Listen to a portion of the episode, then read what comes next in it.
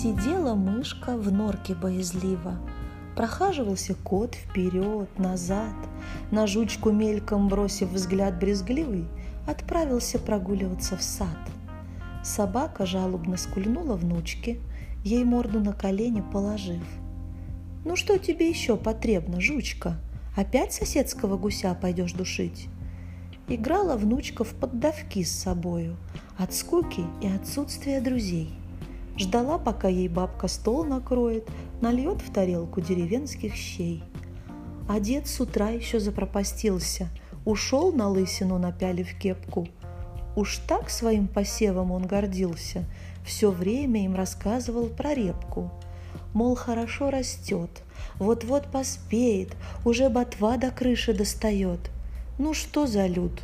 Никто ему не верит, Полюбоваться достижением не идет – Дом вроде бы наполненная чаша, но домочадцы сами по себе.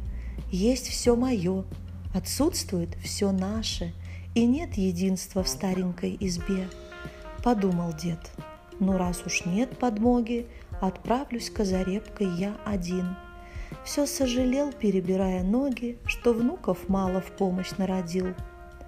Вот перед ним чудесный плод стараний – он корнеплод сей холил, поливал, но все же после неких колебаний за основание ботвы дед репку взял. И так тащил, что пот на землю капал, не поддавалась репка старику. С отчаяния почти уже заплакал, но кликнул бабку, та в ответ «Бегу!» Тянули вместе непослушный овощ, не вытянув, решили внучку звать.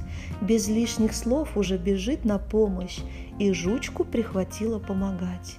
И даже кот, на что всегда строптивый, к хозяину с подмогой поспешил, а заодно и мышке боязливой участие в проекте предложил. Решали дружно сложную задачу, никто не оставался в стороне.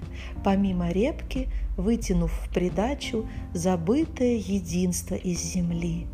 Порой нам кажется, что близкие далеко, а репка корнем углубилась слишком. Но позови и попроси подмоги, увидишь, прибежит и мышка –